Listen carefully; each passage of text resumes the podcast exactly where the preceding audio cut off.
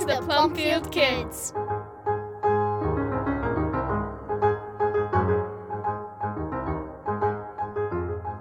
The Winged Watchman by Hilda Van Stockum, a book review by John Patrick Mazarik. Quote, The Watchman, the Watchman. Joris looked at it in despair. The Winged Watchman, guardian angel. His breath came in wheezy gasps. He heard Skenderhan's footsteps coming closer.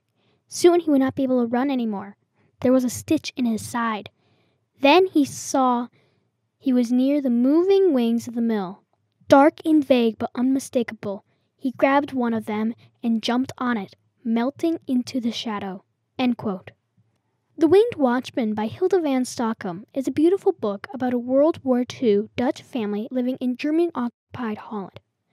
We follow them through many adventures and hardships, many of which are caused by the Germans.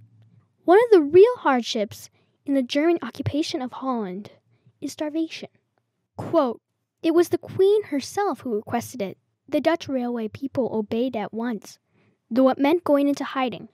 Now there was no more trains to transport cattle, food, fuel, and men to Germany. But there were also were no trains to bring food to the cities, and many Dutch people faced starvation.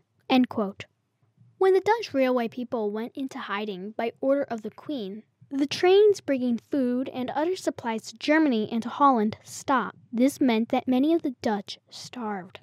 One of the saddest situations in this story is that of Trixie.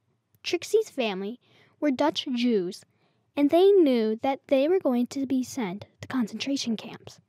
To save Trixie's life, her mother placed her in the bushes outside their home, hoping that Mrs. Verhagen would take her and adopt her which she did. This was complicated because the neighbors wondered where the new Verhagen baby came from. Trixie was red-headed baby, and she didn't look like a Verhagen. So, to protect her, the family forged a birth certificate for Trixie and dressed up another person to be red-headed family member. This saved Trixie's life. Quote, there was a noise of anti-aircraft guns. The peaceful sky was rent with exploding shells. One of the bombers was hit. It reeled, burst into flames, and started to come down, scattering parts as it fell. It seemed to come right at the boat. Both boys ducked unconsciously, but it flew over their heads, some burning wreckage falling with a hiss into the water. In this scene, there were four aviators in that bomber. They all escaped and found hiding places. Three of them were found hidden in a farmer's barn. When they were discovered, the farmer and his two sons were taken away, probably to concentration camps. Quote, Drawing a deep breath, he moved forward and lifted up the sail. It was wrenched out of his hand as a dark figure dashed from underneath and made a bolt for the stairs. Joris cried out in fright, and the figure turned to look at him. The light of the open hole fell full on the crumpled English aviator's uniform. Remember that fourth aviator? He hid in a retired old mill called the Giant and was found by Joris Verhagen. With the help of their parish priest, Joris and his brother decided to trust their parents and their uncle Cor with the information about the hiding aviator, Charles. Cor, a member of the Dutch underground resistance, dressed up Charles in a woman's clothes and passed him off as a female cousin named Tilly. Cor successfully smuggled Tilly over the border into safety with the help of an unwitting German officer. This was an ingenious plan.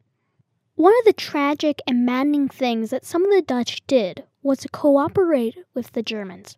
These land watchers were supposed to report on and arrest anyone who didn't do what the Germans said. One of the nearby farm family's eldest sons becomes a land watcher and does his job well even to the point of threatening to tell about his father's black market sales, just to win the favor of the Germans. The Dutch do lie to the Germans, but as Mrs. Verhagen says, it is wrong to hide the truth from a person who has the right to it. But the Germans, after all the things they did to the Dutch, do they have a right to the truth? Like every Hilda Van Stockum book I have read, this is funny, clever, and most of all, interesting. This book is in my top 10 favorite books, and I hope that you feel the same.